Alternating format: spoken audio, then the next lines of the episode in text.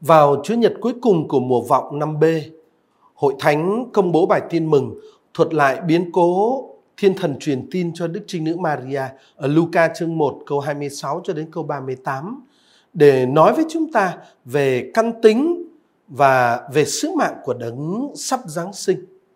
Đồng thời, bài tin mừng cũng mời gọi chúng ta như Đức Trinh Nữ Maria sống cái thái độ tâm linh, thánh thiện, đích thực để đón Chúa đến. Ở trong video này chúng ta sẽ tìm hiểu bài tin mừng Luca chương 1 câu 26 cho đến câu 38, trình thuật của Thánh Luca về biến cố thiên sứ truyền tin cho Đức Trinh Nữ Maria. Trước tiên, xin kính mời quý vị lắng nghe trình thuật của tác giả tin mừng Luca ở chương 1 từ câu 26 cho đến câu 38. Bà Elizabeth có thai được 6 tháng thì Thiên Chúa sai sứ thần Gabriel đến một thành miền Galilee gọi là Nazareth, gặp một trinh nữ đã đính hôn với một người tên là Giuse thuộc dòng dõi vua David. Trinh nữ ấy tên là Maria. Sứ thần vào nhà trinh nữ và nói, mừng vui lên, hỡi đấng đầy ân sủng, Đức Chúa ở cùng bà. Nghe lời ấy, bà rất bối rối và tự hỏi lời chào như vậy có nghĩa gì? Sứ thần liền nói, Thưa bà Maria, xin đừng sợ vì bà đẹp lòng Thiên Chúa. Và này đây, bà sẽ thụ thai, sinh hạ một con trai và đặt tên là Giêsu. Người sẽ nên cao cả và sẽ được gọi là con đấng tối cao. Đức Chúa là Thiên Chúa sẽ ban cho người ngai vàng vua David tổ tiên người.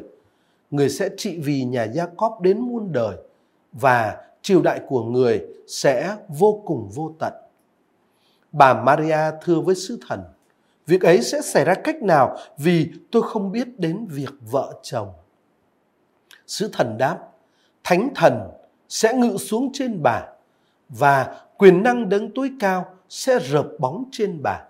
Vì thế, đấng thánh sắp sinh ra sẽ được gọi là con Thiên Chúa. Kìa, bà Elizabeth người họ hàng với bà, tuy già rồi mà cũng đang cưu mang một người con trai bà ấy vẫn bị mang tiếng là hiếm hoi mà nay đã có thai được 6 tháng. Vì đối với Thiên Chúa không có gì là không thể làm được. Bấy giờ bà Maria nói, Vâng, tôi đây là nữ tỳ của Chúa, xin Chúa cứ làm cho tôi như lời sứ thần nói. Rồi sứ thần từ biệt ra đi. Mở đầu bài tin mừng, Tác giả kể ở các câu 26 đến 27. Bà Elizabeth có thai được 6 tháng thì Thiên Chúa sai thiên sứ Gabriel đến một thành miền Galilee gọi là Nazareth gặp một trinh nữ đã đính hôn với một người tên là Giuse thuộc dòng dõi vua David. Trinh nữ ấy tên là Maria. Thiên sứ Gabriel là sứ giả của biến cố cánh chung mở ra thời kỳ của sự hoàn tất, thời viên mãn. Thiên sứ được Thiên Chúa sai đến với một trinh nữ. Tác giả tin mừng không nói Ngài hiện ra mà nói được Thiên Chúa sai đến. Đức Maria được mô tả với ba chi tiết. Thứ nhất là trinh nữ. Thứ hai tên là Maria. Và thứ ba đã đính hôn. Đã từng có những cuộc tranh luận về việc ờ, nên dịch sang tiếng Việt là đính hôn hay thành hôn hay kết hôn.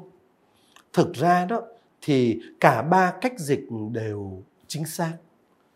Điều quan trọng nhất vì thế không phải là hạn từ nào của tiếng Việt cần được chọn đính hôn, thành hôn hay kết hôn mà điều quan trọng là tác giả sách tin mừng muốn trình bày cái gì. Tiến trình lễ cưới của người Do Thái gồm hai bước hay hai giai đoạn. Bước thứ nhất hay giai đoạn thứ nhất là việc kết hôn về mặt pháp lý.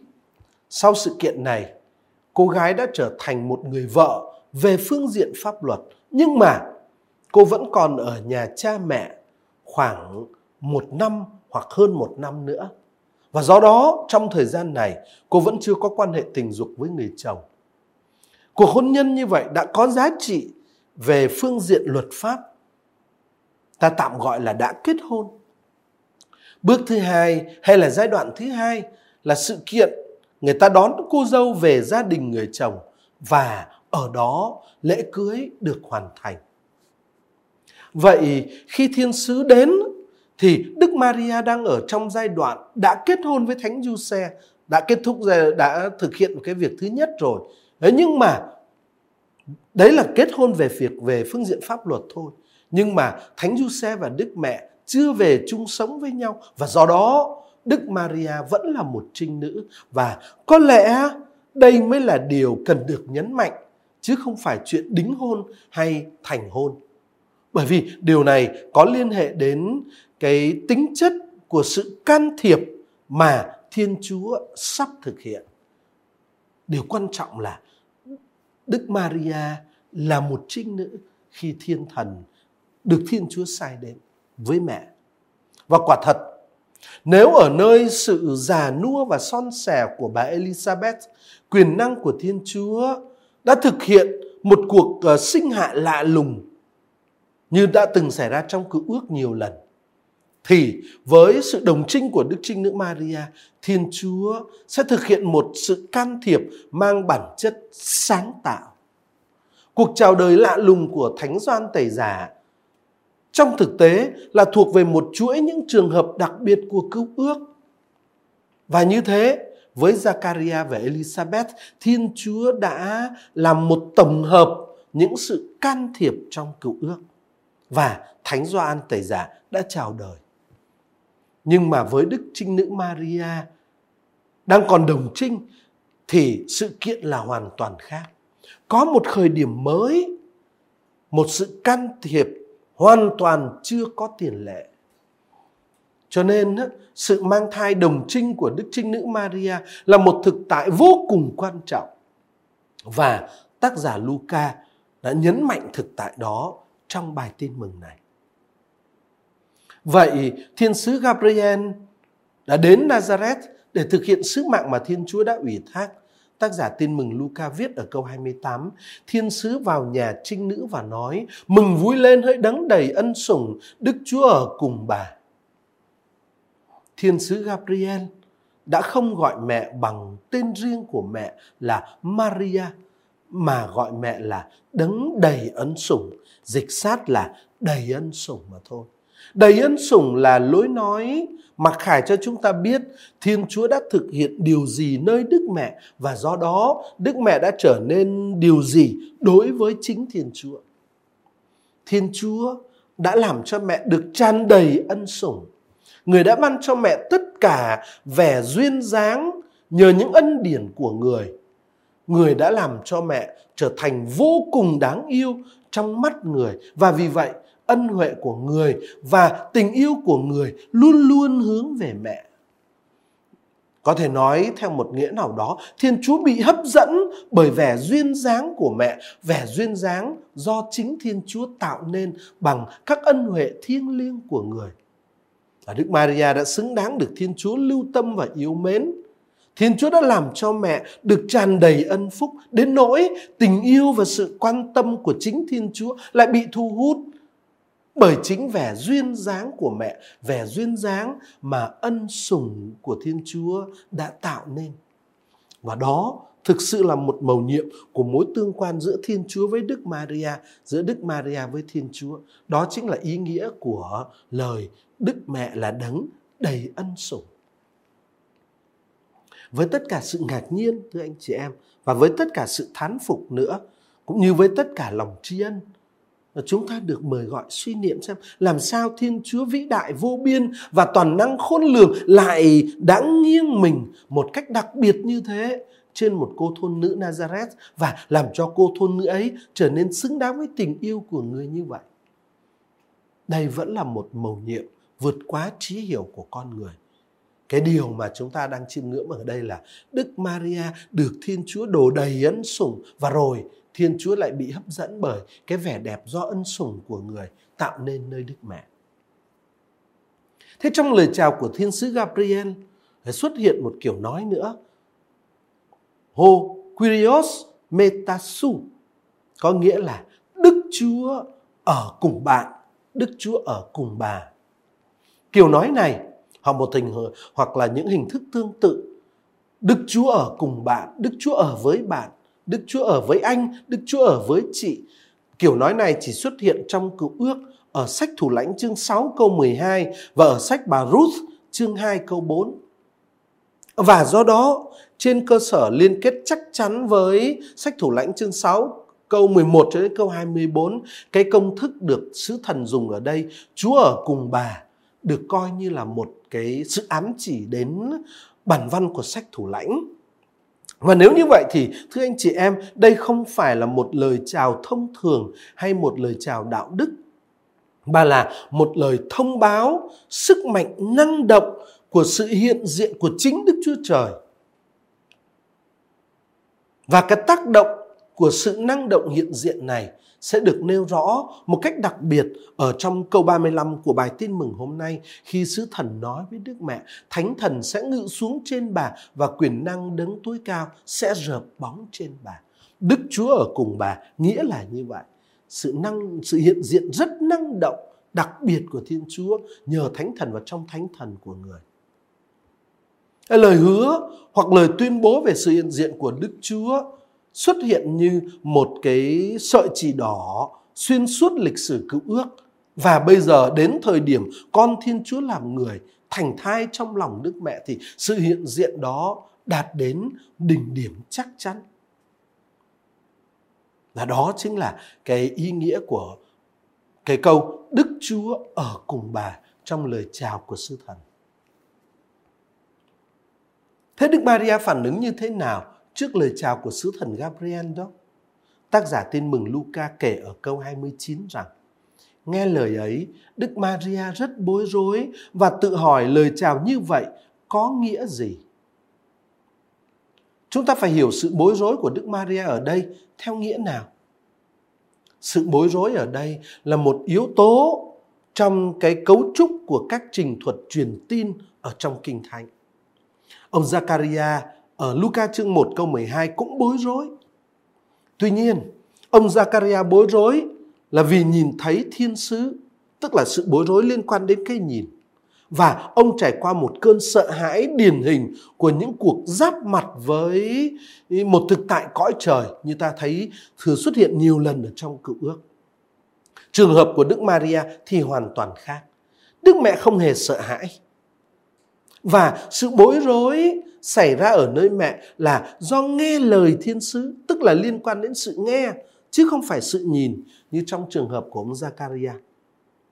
Và chính cái điều này cho thấy chúng ta cần phải hiểu câu 29 trong bản văn tin mừng hôm nay không phải như một chi tiết lịch sử và do đó chúng ta không cần phải tìm cách giải thích sự bối rối của Đức Mẹ ở đây theo quan điểm tâm lý học. Thật ra với câu 29b, Đức Maria tự hỏi lời chào như vậy có nghĩa gì? Thì chúng ta có quyền và cần phải hiểu cái chi tiết Đức Maria bối rối chỉ là một chi tiết có chức năng chính yếu là chức năng văn chương. Nó cho phép thiên sứ đào sâu cái diễn từ mà thiên sứ đang trình bày. Nói cách khác, cái chi tiết này có vai trò truyền tiếp từ lời tuyên bố thứ nhất sang lời tuyên bố thứ hai của thiên sứ Gabriel trong cuộc truyền tin cho Đức Trinh Nữ Maria. Sứ thần liền nói, thưa bà Maria xin đừng sợ vì bà đẹp lòng Thiên Chúa. Và này đây, bà sẽ thụ thai, sinh hạ một con trai và đặt tên là Giêsu. Ân sủng được nói ở câu 28 bây giờ được diễn tả trong một cách nói khác đẹp lòng Thiên Chúa. Ở câu 28, bà đầy ân sủng, bây giờ là bà đẹp lòng Thiên Chúa.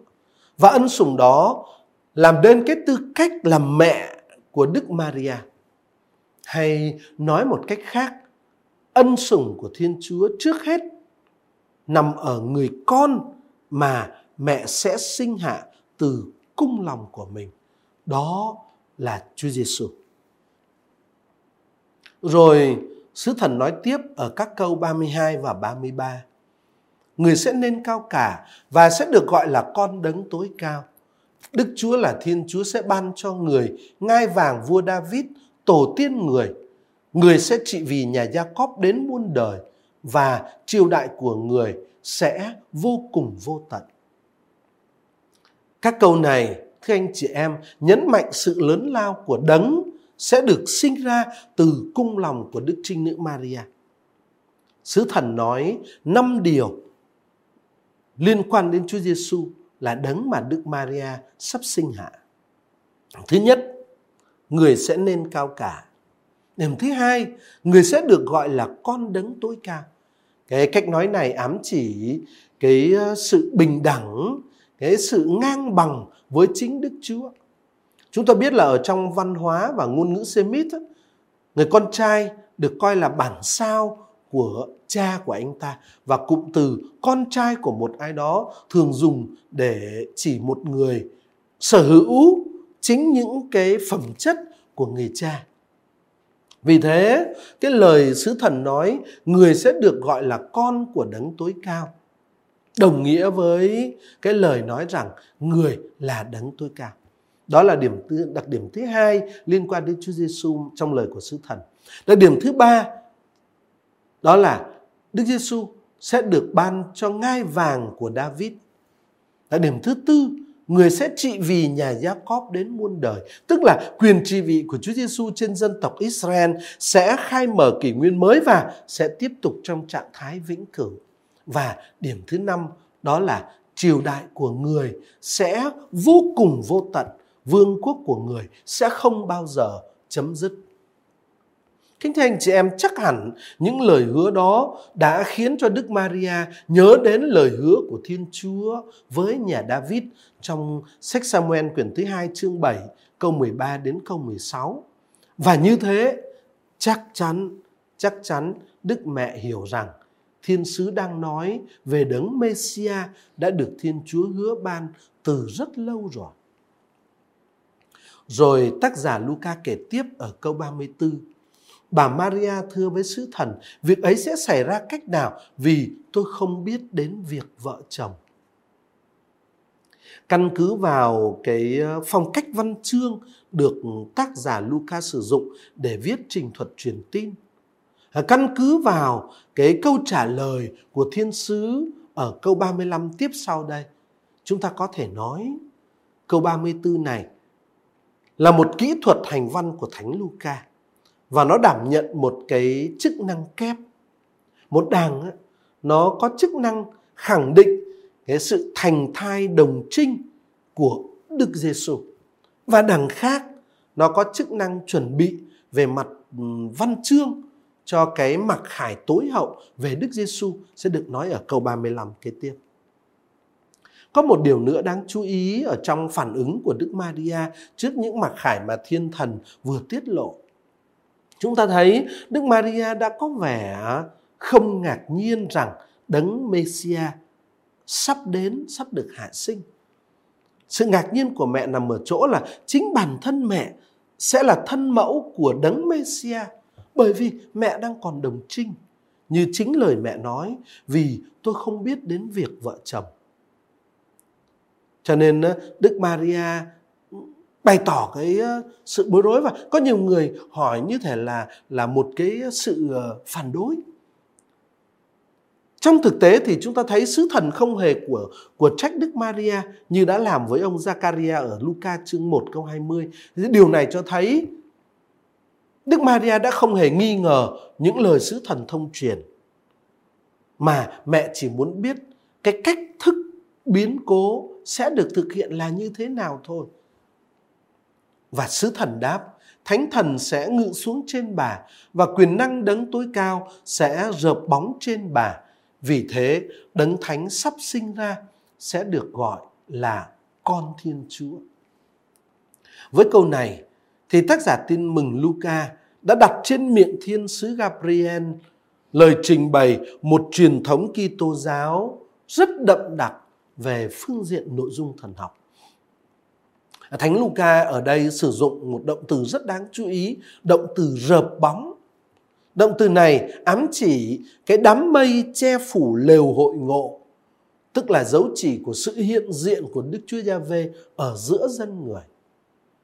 Ở trong ờ, sách xuất hành ta chương 40 câu 35 câu 38 chúng ta có thể xem xem xem thêm ở sách dân số chương 9 câu 18 chương ờ, 10 câu ờ, 34 lời có lời rằng đám mây che phủ lều hội ngộ và vinh quang của Đức Chúa Giê-vê tràn đầy nhà tạm. Cái ờ, rợp bóng, cái che phủ động từ được dùng ở trong bản văn của Thánh Luca ở đây có ý ám chỉ đến cái thực tại đó, vĩ đại đó trong cựu ước. Đằng khác á, chúng ta cũng gặp ở câu 35 này lời tuyên xưng đức tin của hội thánh tiên khởi cho thấy cái ờ, sự chờ đợi đấng Messia của dân Do Thái đã bị vượt quá rồi. Quyền năng của đấng tối cao và sự rợp bóng của thánh thần không xảy đến trên vị vua nhà David mà là trên thân mẫu của ngài và đấng sẽ được sinh ra là chính là con Thiên Chúa. Chứ không phải chỉ là một vị vua phàm nhân. Rồi ờ, cuối cùng, sứ thần nói đến một dấu hiệu ở câu 36 và một lời chấn an ở câu 37 để cho thấy rằng tất cả những biến cố sắp xảy ra là do chính Thiên Chúa thực hiện bằng ờ, quyền năng của người. Sứ thần nói, kìa bà Elizabeth, người họ hàng với bà, tuy già rồi mà cũng đang cưu mang một người con trai. Bà ấy vẫn bị mang tiếng là hiếm hoi, mà nay đã có thai được 6 tháng. Vì đối với Thiên Chúa, không có gì là không thể làm được. Những gì đang xảy ra cho bà Elizabeth chính là dấu chỉ của tính cách hữu hiệu của lời thiên sứ quyền năng của Thiên Chúa sẽ thực hiện cái công trình kỳ diệu nơi Đức Maria. Và cái sự kiện đã xảy ra với bà Elizabeth sẽ cho thấy cái công trình kỳ diệu đó là có thể thực hiện được. Và khi thiên sứ kết thúc câu chuyện với Đức Maria thì thiên sứ kết thúc bằng việc khẳng định về tính cách hữu hiệu của lời Thiên Chúa nơi Đức Mẹ. Chắc chắn với Thiên Chúa không có gì là không thể xảy ra. Thiên Chúa hữu hiệu và quyền năng, uh, xin lỗi Thiên Chúa hữu hiệu trong quyền năng của người, trong hành động của người. Bấy giờ, Đức Maria nói, vâng, tôi đây là nữ tỳ của Chúa, xin Chúa cứ làm cho tôi như lời sứ thần nói. Với lời này, Đức Maria diễn tả cái sự vâng phục tuyệt vời của mẹ đối với chương trình của Thiên Chúa. Sự vâng phục đó được diễn tả bằng một lời xin vâng trọn vẹn và triệt để, bất chấp những hậu quả có thể xảy ra đối với mình là thế nào. Ở trong lời này, trong lời xin vâng này, Đức Maria tự nhận mình là tôi tớ của Đức Chúa. Tôi tớ của Đức Chúa là một danh hiệu rất phong phú về phương diện ý nghĩa và cái danh hiệu này thường được kinh thánh áp dụng cho các nhân vật như cụ Abraham, cụ Môsê, vua David, các ngôn sứ hay vị tôi chung đau khổ trong Isaiah đệ nhị. Các vị đó là những con người được Thiên Chúa chọn vì dân của người. Thế bây giờ, tác giả Tin mừng Luca áp dụng danh hiệu này cho Đức Maria và đặt trên môi miệng của chính mẹ nữa cho dù xét về tuổi tác xét về địa vị xét về giới tính xét về tài sản thì quả thực cô thôn nữ Nazareth tên là Maria hết sức thấp kém ở trong cộng đồng xã hội và tôn giáo đương thời.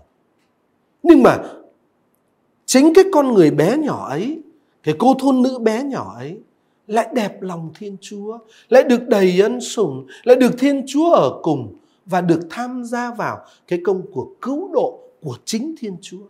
Chính trong cái tư cách đẹp lòng Thiên Chúa được đầy ân sủng, được Thiên Chúa ở cùng và được tham gia vào công trình cứu độ của chính Thiên Chúa đó. Mẹ xứng đáng để mang cái tước hiệu, mang cái danh hiệu rất cao cả. Tôi tớ của Đức Chúa. Này tôi là tôi tớ của Đức Chúa. Tóm lại, thưa anh chị em, bài tin mừng hôm nay Luca chương 1 câu 26 đến câu 38 trình bày cho chúng ta những khẳng định thần học rất là quan trọng về căn tính và về sứ mạng cao cả của đấng sắp được sinh ra. với năm cái đặc điểm rất là đặc biệt uh, mà thiên sứ đã nói. Đồng thời, bài tin mừng này cũng khắc họa cho chúng ta dung mạo của Đức Maria trong cái tư thế của một người tin và của một người tôi tớ tuân phục thánh ý và chương trình của Thiên Chúa. Chúng ta cũng được mời gọi theo gương Đức Mẹ để chuẩn bị đón mừng Đức Chúa đang ngự đến với tất cả lòng tin và với tất cả sự tuân phục thánh thiện. Đó, đó chính là cái cách thức tốt nhất để chúng ta mừng lễ Giáng sinh đang đến rất gần. Xin ờ, kính chúc quý vị và các bạn một lễ Giáng sinh an lành và tràn đầy thánh đức của Chúa Hài Đồng.